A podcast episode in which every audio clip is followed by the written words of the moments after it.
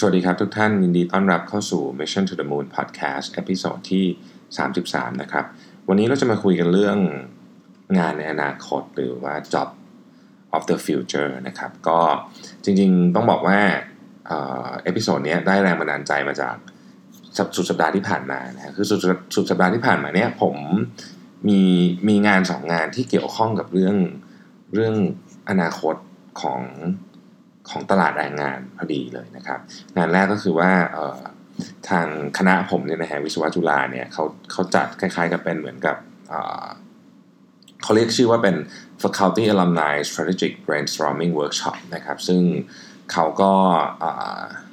ได้ได้ร่วมงานกับทาง McKinsey นะครับ McKinsey ก็ก็มาช่วยงานนะครับของทางคณะ ซึ่งจริงๆแล้ว partner senior partner ของ McKinsey ที่ประเทศไทยเนี่ยก็เป็น ก็เป็นคนที่จบที่คณะเป็นรุ่นพี่ผมนะฮะก็เลยเราก็เลยได้ได้ได้มีโอกาสได้เรียนรู้ถึงถึงเทรนด์ของตลาดแรงงานในอนาคต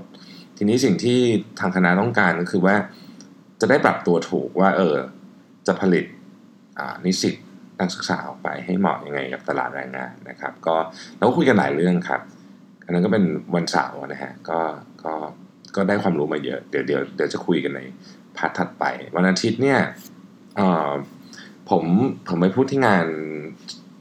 Startup Thailand นะครับที่งาน Startup Thailand ก็ก็มีอีกงานหนึ่งที่ไปทำต่อคือผมไปคล้ายๆกับเป็นจะเรียกเป็น mentor ก็ก็อาจจะไม่ใช่แต่ว่าเป็น เป็นคือคือที่ที่ศรีจันทร์เนี่ยเราก็จะรับ intern มาจากโครงการของ Career Visa นะครับ ซึ่งเขาก็จะไปคัดเด็กที่เรียกว่ามีมีคุณสมบัติบางอย่างที่เข้ากับกับเกณฑ์นะครับ ซึ่งซึ่ง Career Visa เขาก็ทำกับเขาจะไปทำของ NAA เนาะแล้วก็เราก็จะมี founder ของบริษัทต่างๆเนี่ยรับน้อง intern เนี่ยเข้าไปฝึกงาน ซึ่งหนึ่งใน condition ที่ ที่โครงการนี้ให้ก็คือว่าเด็กที่เข้ามาในโครงการเนี่ยจะต้องได้รับการฝึกงานโดยตรงกับกับ founder นะครับก็ก็มีบริษัทหลายหลายบริษัทที่ไปนะฮะส่วนของผมเองเนี่ยผมก็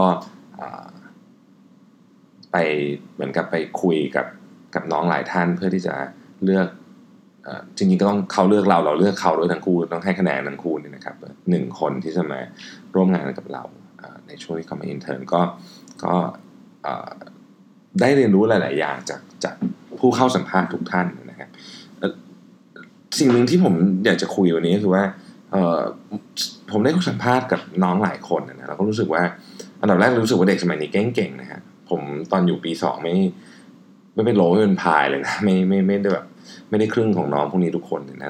เราก็คุยกันหลายเรื่องนะครับ แล้วก็หนึ่งในเรื่องที่ที่คุยกันเยอะก็คือว่าอะไรคือคุณสมบัติของ เรียกว่าของคนที่จะประสบความสำเร็จในหน้าที่การงานในอีก 10 ปี 15 ปีข้างหน้าให้ให้ให้น้องเขาลองจินตนาการดู น้องที่คุยกับผมนี่มีพื้นฐานทาง business ทาง marketing ทาง design ทาง architect อะไรเงี้ยนะครับแต่ทุกคนพูดตรงกันหมดเลยนะว่าในอีก 10-15 ปีข้างหน้าเนี่ยสิ่งที่สำคัญมากคือ soft skill นะฮะแล้วก็ soft skill เช่น psychology พวกนี้นะครับ human people skill อะไรพวกนี้นะฮะซึ่งทุกคนเห็นตรงกันนะว่า ว่ามันเป็นของที่สำคัญ ซึ่งผมก็ค่อนข้างเห็นด้วยนะครับว่าว่าในอนาคตเนี่ยคนใน generation นี้เนี่ยจะต้องเปลี่ยน skill ที่มีเหมือนกันนะครับจะแตกต่างจาก generation ของผมอย่างมากนะฮะจะแตกต่างเยอะ ก็มันก็สอดคล้องอะกับงานวันเสาร์ที่ที่ m c k เคนซี่มันทำเวิร์กช็อปให้นะครับ ก็ผมขออนุญาตเอาข้อมูลที่ ทางทีม m c k เคนซี่เขาเข้ามาเล่าให้เราฟังนะครับประเทศสิงคโปร์เนี่ยนะฮะก็ก็มีหน่วยงานหนึ่งชื่อ Digital Capability Center นะครับ ซึ่งเป็นหน่วยงานที่มีหน้าที่ใช้คำว่า reskilling คนของประเทศสิงคโปร์เขาวางแผนมาแล้วว่า คนของเขาเนี่ยประมาณสักเกือบเกือบสองล้านคนเนี่ยนะครับ ก็จะต้องถูกคล้ายๆกับ reskill อะ คืออเปลี่ยนแปลงทักษะที่มีอยู่เพื่อที่สามารถเข้าสู่ตลาดแรงงาน และอยู่ต่อไปได้โดยที่ไม่ถูก disrupt จากหุ่นยนต์หรือ AI ว่างั้นเถอะนะครับ ก็เขาก็เตรียมเงินไว้สำหรับการ reskill แรงงานเนี่ย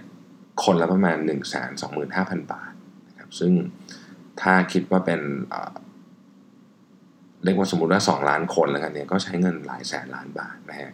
โดยมี partner หลายคนที่เข้ามาร่วมด้วยนะครับจริงๆแมคเคนซี่ก็เป็นหนึ่งในหนึ่งหนึ่งในนั้นนะฮะก็เราเราก็เลยคุยกันว่า เอ๊ะแล้วจริงๆแล้วเนี่ยเทรนที่ที่มันจะเกิดขึ้นในอนาคตเนี่ยมันจะเป็นยังไง ก่อนที่เราจะเริ่มคุยถึงตลาดแรงงานเนี่ยเราอยากจะคุยถึงเรื่องของ higher education trend ว่าเอ๊ะ เทรนใน higher education ในอนาคตเนี่ยมันจะเป็นยังไงบ้าง เพราะว่าผมคิดว่ามหาวิทยาลัยเองเนี่ยก็ก็มี concern เรื่องนี้มากนะครับ เรื่องหนึ่งเรื่องแรกเขาบอกว่า labor market condition ของของ future market มันจะ change มันจะเปลี่ยนไปเยอะนะฮะหลักๆที่เราพูดถึงกันก็คือหนึ่งมันจะมีเรื่องของ robotic process automation อันนี้เราก็เห็นเยอะนะ ล่าสุดที่ที่คิดว่าเห็นแล้วหลายคนอาจจะช็อกเหมือนผมก็คือหุ่นยนต์ที่ ที่คล้ายๆสุนัขของ Boston Robotics นะฮะอันนั้นก็จะออกแล้วนะอันที่สองนะครับก็คือ smart workflows นะฮะก็เป็นการทำงานร่วมกันระหว่างหุ่นยนต์กับกับคนนะครับ อันที่สามคือ machine learning นะฮะเดี๋ยวก็คุ้นเคยดีอยู่แล้วนะครับ อันที่สี่คือ natural language processing นะครับ ก็เป็นการคล้ายๆกับสร้าง seamless interaction ระหว่างคนกับกับเทคโนโลยีต่างๆนะครับ อันที่ 5 คือ cognitive agents นะครับ ก็อันนี้ผมคิดว่าน่าจะเป็นอารมณ์คล้ายๆกับที่เราเห็น Google ทำมันก่อน ที่เราเป็นวิดีโอที่หลายคนดูแล้ว Amazing มากนะครับ ผมก็ Amazing มาก ทีนี้ methodology ของของ ของเขาในการทำในการศึกษาเรื่องนี้เนี่ยนะฮะก็คือเขาไปเอา job มา800งานนะครับ แล้วก็เขาก็เอางานพวกนี้ออกมาแบ่งเป็น activity ต่างๆนะครับได้เป็น 2,000 activity วิธีการแบ่งคือทำนี้สมมติว่าเป็น job คือ occupation คือ retail sales people นะคนขายของเนี่ยก็ activity ก็จะมีอะ greeting customer นะครับ clean and maintain work area นะฮะ โชว์ demonstrate product นะครับ แล้วก็แล้วก็คล้ายๆกับอะไร process เรื่องของ sales กับ transaction อะไรพวกนี้นะฮะก็คือก็คือแบ่งเป็นแบบนี้ลักษณะนี้นะฮะเพื่อที่จะมาดูว่าแต่ละ activity เนี่ยมันมันเป็นยังไงบ้าง สิ่งที่เขาพบก็คือว่า activity ต่างๆที่ที่เขานำมาศึกษาจากจากงาน 800 งานเนี่ยนะฮะระดับ global นะครับ ระดับ global เนี่ย 50%นะของงานทั้งหมดวันเนี้ย นะฮะที่มีอยู่เนี่ยสามารถออโตเมตได้ด้วยเทคโนโลยีที่มีวันนี้คอนเนนในครั้งนึงด้วยเทคโนโลยีที่มีวันนี้นะครับ คือครึ่งหนึ่งของงานทั้งหมดที่เป็นทัสเนี่ยถูกถูกแทนได้ด้วยเทคโนโลยีที่มีวันนี้นะครับ แต่ว่ามันในความเป็นจริงมันไม่ได้เป็นอย่างนั้นนะฮะทำให้เคนซี่เขาคาดการณ์ว่าในอีก 12 ปีข้างหน้าคือปี 2030 เนี่ยมันจะมีงานสักประมาณ 15%นั่นแหละที่ถูกแทนที่ด้วย เทคโนโลยีหรือถูกถูกออโตเมตเหตุผลที่มันไม่ถูกแทนที่เยอะกว่านี้ จริงๆทั้งที่มันทำได้นี่นะฮะก็เพราะว่ามันมีหลายเรื่องที่จะทำให้การแทนที่โดยหุ่นยนต์หรือโดย automation ในช้าลงเช่นกฎหมายนะครับแรงต้านจากคนทำงานหรืออะไรก็แล้วแต่เนี่ยนะครับ หรือแม้แต่ราคาของเทคโนโลยีเองด้วยนะฮะทีนี้เขาคาดการณ์กันว่าจะต้องมีคนประมาณสัก 375ถึง375 ล้านที่ต้องถูก reskill นะครับ ในขณะที่จะมีคนที่จะงานที่จะหายไปประมาณ 400ถึง800 ล้านตำแหน่งนะครับ ทีนี้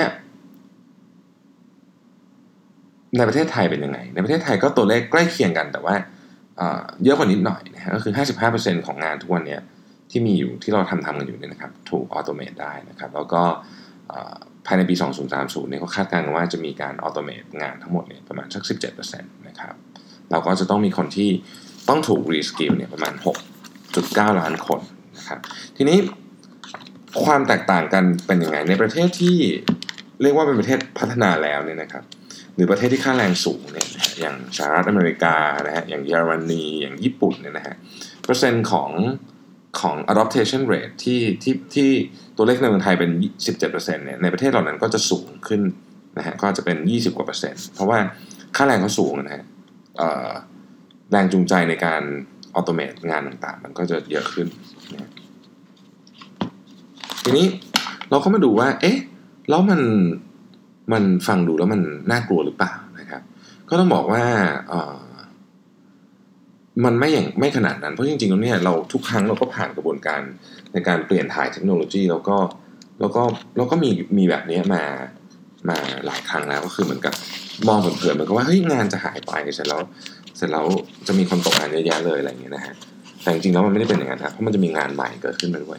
จริง ๆแล้วเนี่ยในในการในในหลายกรณีศึกษาเนี่ยที่เราอ่านมาจากหลายสำนักเนี่ยนะครับก็พบว่าเฮ้ยจริง ๆ งานใหม่ที่จะเกิดขึ้นในช่วง 10 ปีเนี่ยมันจะเยอะกว่างานงานที่จะหายไปอีกเอาเคสของคอมพิวเตอร์แล้วกันนะครับ ก็ตอนนั้นก็มีคนกังวลว่าเออเฮ้ยถ้าเกิดว่าคอมพิวเตอร์มาแล้วเนี่ยมันจะทำให้งานหายไปไหมก็ปรากฏว่าเขาเก็บข้อมูลนะครับ กี่ปีละ45 ปีหนึ่งเดี๋ยวนะ1970ถึง2015 45 ปีนะครับ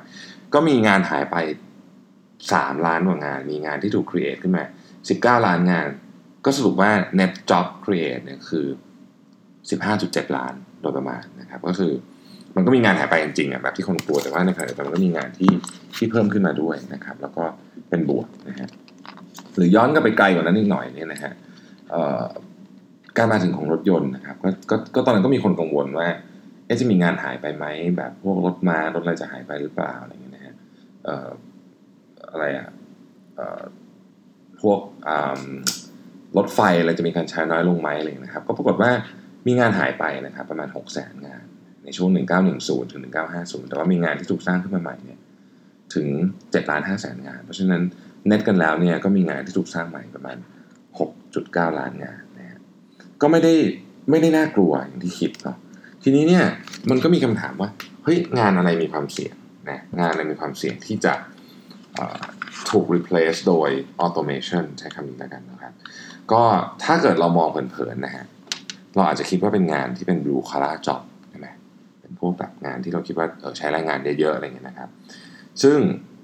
ก็มีส่วนถูกประมาณหนึ่งแต่ไม่ถูกต้องทั้งหมดจริงๆแล้วเนี่ย white collar job เนี่ยมีความเสี่ยง อาจจะเยอะกว่าก็ว่าได้นะครับ ในข้อมูลจาก McKinsey เนี่ยนะครับก็บอกว่ากลุ่มที่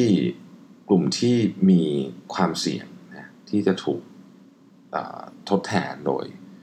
หุ่นยนต์หรือ automation มากที่สุดเนี่ยก็คือกลุ่มที่เกี่ยวข้องกับ data management ทางการ collect data และ process data ซึ่งอันนี้เป็น white collar job หมดเลยนะฮะส่วนอันที่เป็น blue collar job ก็คืองานพวกฟิสิกอลทั้งหลาย อันนี้ก็ก็จะจะมีโอกาสถูกทดแทนด้วยด้วยหุ่นยนต์ได้เยอะนะครับ ส่วนงานที่เกิดใหม่ส่วนใหญ่ก็จะมาจากนะครับกลุ่มที่เป็นพวกเกี่ยวกับ healthcare provider ทั้งหลายนะครับ แล้วก็ professional ต่างๆ ก็ยังอยู่ครบเลยนะฮะวิศวกรนักวิทยาศาสตร์นะครับนักการเงินระดับสูงนะครับ analyst ต่างๆนะครับ IT เทคโนโลยีกลุ่มเทคโนโลยีนี่ขยายตัวเร็วแน่นอนนะครับ แล้วก็กลุ่มที่เป็นกลุ่มที่เป็นกลุ่มบริหารนะฮะก็ยังคงอยู่นะครับ งานพวกนี้ไม่สามารถที่จะถูกทดแทนได้โดยหุ่นยนต์ได้โดยง่ายนะครับเราก็งานที่เกี่ยวข้องกับครีเอทีฟทั้งหลายนะครับศิลศิลปินนะครับ นักแสดงอะไรต่างๆ พวกนี้รวมไปถึงผมคิดว่าน่าจะ น่าจะเป็นอะไรที่ที่ใช้อาร์ตเยอะๆอย่างเช่นเชฟเชฟในที่นี้เราอาจจะพูดถึงเชฟที่เป็นศิลปะการทำอาหารขั้นสูงเนาะแต่ว่าถ้าเป็นแบบอะไรที่มันเป็นอาหารที่มันเป็นบล็อกๆเหมือนกันหมดเนี่ยอันนี้มีความเสี่ยงที่จะถูกอัตโนมัติเยอะเหมือนกันนะครับแล้วก็อะไรที่มันต้องเป็นงานแมนนวลที่มันต้องใช้ทัชชิ่งของคนเยอะๆ อย่างเช่น Home Health Aid นะครับ เราคงไม่อยากหุ่นยนต์ดูแลพ่อแม่เราเนาะใช่ไหมอะไรแบบนี้นะครับ หรือหรืออย่างการเดนเนอร์คนคนคนจัดดูแลสวนเนี่ยนะฮะซึ่งมันเป็นงานที่ที่เป็นงานศิลปะประมาณหนึ่งก็ก็คิดว่าหุ่นยนต์ก็ทำแทนไม่ได้นะครับส่วนกลุ่มที่เรียกว่ามีความเสี่ยงหน่อยนะครับก็คืออคนที่ทำงานในสายงาน finance accounting ที่ไม่ได้เป็นระดับสูงนะฮะแล้วก็ใน การคุยกับลูกค้างานที่คุยกับลูกค้าบางอย่างที่ที่ไม่ต้องการ human touch มากอย่างเช่นแคชเชียร์นะครับ food service worker นะครับ ส่วนงานที่ที่มันเป็น predictable นะคือเหมือนกับมีความซ้ำในการทำเนี่ยนะอันนี้ก็มีความเสี่ยงแน่นอนอยู่แล้วนะครับ กลุ่มที่เป็น line workers ทั้งหลายในโรงงานเนี่ยเสี่ยงนะครับคนที่ทำอาหารที่ที่ไม่ได้เป็นแบบ อย่างที่ผมบอกอะเป็นที่เป็นอาหารแบบบล็อกๆเนี่ยเสียงนะครับ คนขับรถ operate เครื่องจักรที่เกี่ยวข้องกับรถยนต์อะไรเกี่ยวกับยานยนต์ทั้งหลายเนี่ยเสียงนะฮะเกษตรกรรมนี่ก็มีความเสี่ยงแล้วก็ equipment operator ทั้งหลายนะครับทีนี้ผมขอเน้นนิดหนึ่งในในจุดนี้วันก่อนที่ได้ฟังมาเนี่ยเราเราพอเราฟังคำว่าเกษตรกรรมปุ๊บเนี่ยมันก็น่าตกใจเนาะว่าแบบประเทศเราจะโดนอะไรหรือเปล่านะฮะปรากฏว่า มันมีมุมหนึ่งครับที่ที่ที่ทาง m c k เคนซี่เขาเขาให้ไอเดียมาคือว่าเฮ้ยจริง ๆ เนี่ย ประเทศที่เหมือนกับทำเกษตรกรรมอย่างเราเนี่ย ถ้าไปดูกันในเนื้อแท้แล้วเนี่ย คนที่ทำเกษตรกรรมจำนวนมากเนี่ย เมื่อถึงปี 2030 เนี่ยก็ก็เรียกว่าเกษียณหมดแล้ว เพราะว่าคนหนุ่มคนสาวไม่ค่อยได้ทำเป็นรุ่นพ่อรุ่นแม่เยอะดังนั้นเนี่ย การมาถึงของหุ่นยนต์เนี่ยอาจจะช่วยสถานการณ์ ของประเทศด้วยซ้ำไม่ได้ไม่ได้ทำให้คนตกงาน เพราะว่ามันไม่มีคนทำอยู่แล้วว่างั้นเถอะนะครับ ทีนี้ข้อคิดเห็นที่เป็นข้อเตือนใจนะก็คือว่าอย่างประเทศไทยเนี่ยเราพูดถึงคน 6.9 ล้านคนที่ต้องถูก reskill ภายใน 10-12 ปีข้างหน้าเนี่ยอันนี้เป็นเรื่องใหญ่มาก เพราะว่าถ้าเราบอกว่าเราใช้เงิน 1 แสนบาทต่อคนใกล้เคียงกับสิงคโปร์นะฮะสิงคโปร์ใช้แสนสองหมื่นห้าที่เขากล่าวสมมติใช้หนึ่งแสนบาทต่อคนเนี่ยมันหมายถึงเงินประมาณเกือบเกือบเจ็ดแสนล้านบาทถูกไหม แล้วก็ไอ้เรื่องงบประมาณเนี่ยเรื่องหนึ่ง แต่ว่าทำเสร็จแล้วจะสำเร็จหรือเปล่าจะ reskill ได้ไหมสองใครจะเป็นเจ้าภาพนะครับก็คงหนีไม่พ้นสถาบันการศึกษานี่แหละที่จะเป็นเจ้าภาพ แล้วสถาบันการศึกษาเนี่ยถ้ารับโจทย์นี้ไปเนี่ยต้องเริ่มคิดเรื่องนี้ตั้งแต่วันนี้เลยไหม โครงสร้างที่เรามีอยู่เนี่ยสามารถรองรับการรีสกิลคน 6.9 ล้านคนได้หรือไม่นะครับที่สำคัญยิ่งกว่านั้นก็คืออ ถ้ามันไม่สำเร็จหรือมันมีอะไรที่คาดการไม่ถึงเพราะทั้งหมดนี้เป็นเป็นเรียกว่าเป็นการ prediction ทั้งสิ้นเนี่ยนะความสิ่งหนึ่งที่อาจจะเกิดขึ้นแล้วน่ากลัวมากก็คือ เรื่องของความห่างของรายได้ของประชากรนะครับซึ่งคนที่เป็นได้คนที่อยู่ในงาน sector ใหม่เนี่ยซึ่งเป็นงานที่ต้องการมากยกตัวอย่างเช่น Data Analyst เนี่ยนะครับเออเล่าให้ฟังวันที่คุยกันวันนั้นน่ะมีคนหนึ่งบอกว่าเออเนี่ยตอนเนี้ย Data Analyst เนี่ยเรียกว่าคือ คือ คุณแบบหางานที่ไหนก็ได้อะเพราะว่ามันเป็นที่ต้องการของตลาดสุดๆนะครับมีคนหนึ่งบอกว่าเออเนี่ย ถ้ามี Data Analyst ที่ทำงานสักห้าปี อายุไม่ต้องถึงสามสิบเนี่ยนะฮะเขายินดีจะจ้างเลยปีละหกล้านบาท อันนี้คือบริษัทในประเทศไทยนะซึ่งเราก็เราก็ทำให้เราเห็นว่าเฮ้ยมันจะมี gap ของของมันมีโอกาสแล้วกันใช้คำว่ามีโอกาสในการที่จะเกิด gap ของ income ที่ใหญ่มากระหว่างคนที่ อยู่ใน skill ใหม่ที่เป็น in demand สุดๆ อย่างเช่น Data Analyst นะครับในในช่วง 10-15 ปีนี้เราก็เห็นว่ามันน่าจะต้องยังยังคง in demand อยู่หรือ Cyber Security อย่างเงี้ยซึ่งซึ่งโอ้ค่าตัวแพงมากนะครับ กับคนที่อยู่ในในใน job ที่กำลังจะถูก automate นึกออกไหมมันก็จะมีความเสี่ยงของเรื่องของการการถ่างของของของประเด็นนี้ขึ้นไปอีก ทีนี้หลายท่านก็อาจจะมีคำถามว่าเอ๊ะเราจะเตรียมตัวยังไงกับการเปลี่ยนแปลงของ ของโลกของการงานพวกนี้หรือเราเราจะเตรียมตัวลูกเราอย่างไงนะครับทาง McKinsey เนี่ยเขาก็ให้เขาเรียกว่าโจทย์ของของเรื่อง skill เนี่ยมาใน3เลเวลด้วยกัน อันแรกเนี่ยเป็นเทคนิคหรือที่เรียกว่าเราเรียกว่า hard skill นะฮะเป็น skill hard skill and knowledge พวกเนี้ยยกตัวอย่างเช่น software development design product management big data analytics agile methodology lean management practice พวกนี้เป็นเป็นเป็น hard skill ซึ่งซึ่งมันเปลี่ยนไปได้ตลอดเวลานะครับมันเปลี่ยนไปได้ตลอดเวลา วันนี้อาจจะเป็นที่ต้องการสุดๆ แต่ว่าวันข้างหน้าอาจะไม่แล้วก็ได้นะครับ อันที่สองเนี่ยเลยว่า soft skill ก็คือ human skill อันนี้ก็จะก็จะมีความ critical และและ เรียกว่ายิ่งยิ่งผ่านเวลาไปหรือยิ่งตำแหน่งสูงขึ้นเนี่ย skill นี้จะเป็น skill ที่สำคัญนะครับ ก็คือเรื่องของ creativity critical thinking problem solving นะครับ social intelligence แล้วก็ communication and influence นะฮะซึ่งอันเนี้ยยังไงยังไงหุ่นยนต์มาเนี่ยก็ skill นี้ก็ยังต้องต้องเป็นที่ต้องการอยู่แน่นอน ส่วนไอ้อันที่สูงสุดเลยเนี่ยนะครับก็เรียกว่า meta skill คือถ้าเป็นภาษาผมเรียกว่า value แต่ว่าโอเคศัพท์ของ McKinsey เรียกว่า meta skill เช่น lifelong learning aspiration growth mindset self direction นะฮะ comfortable to change อย่างเงี้ยอันนี้เป็นเป็นเป็น meta skill คือสูงสุดเลยนะฮะ อันเนี้ย critical เสมอ คือถ้าคุณมีอันเนี้ยเป็นยังไงคุณก็รอด แต่ถ้าคุณไม่มีอันเนี้ยคุณเก่งไงคุณก็อาจจะไม่รอดนะเรากลับมาที่ตัวอย่างของ data scientist เมื่อกี้เนี่ยนะครับคือ data scientist เนี่ยทุกคนถามว่า เอ๊ะแล้ว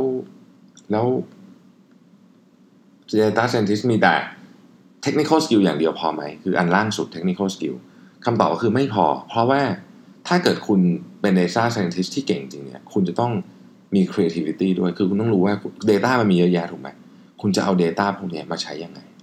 นะฮะมามา create ยังไงให้มันให้มันมีประโยชน์สูงสุด ใช้ resource น้อยที่สุดอะไรพวกนี้ อันนี้คือ creativity นะ เพราะฉะนั้น data scientist ฟังดูเหมือนจะเป็นงานที่แบบ super แบบ science มากแต่จริงๆแล้วไม่ใช่นะฮะมันเป็นงานที่ต้องใช้ creativity ด้วย แล้ว mental skill อะ mental skill ในในในของ data scientist คืออะไร integrity ฮะเขาเห็นข้อมูลมากมายของคนมากมาย เป็น privacy ของคนมากมายเนี่ยถ้าไม่มี integrity คุณจะเก่งแค่ไหนก็ตาม คุณจะมี creativity แค่ไหนก็ตาม แต่คุณเอาข้อมูลไปขายแบบผิดกฎหมายเนี่ยวันหนึ่งคุณอาจจะโดนจับไม่มีประโยชน์เพราะฉะนั้น3สกิลเนี้ย เราก็ต้อง develop ให้ถูกทาง โอเคแหละ technical hard skill ก็ต้องมีนะฮะเราก็ต้องมี soft skill ด้วยที่สำคัญที่สุดก็คือ meta skill ผมขอย้ำอีกครั้งว่า meta skill เนี่ยในตัวอย่างของ McKinsey เนี่ยมีอะไรบ้างนะครับ เช่น growth mindset นะครับ self direction comfortable to change เราก็จะเห็นว่า เฮ้ย จริง ๆ แล้วเนี่ย เรามีเรื่องอะไรต้องทำกันเยอะมากเลยนะ ในอนาคตที่กำลังจะมาถึง แต่ว่าอยากจะบอกว่าไม่มีอะไรน่ากลัวนะครับ ไม่มีอะไรน่ากลัว ตราบใดที่เรายังรู้สึกว่า เออ ความเปลี่ยนแปลงมันก็จะมาแบบที่มันต้องมาเหมือนทุกเรื่องนะฮะเราผ่านการเปลี่ยนแปลงมาไม่รู้ตั้งเท่าไหร่ เราผ่าน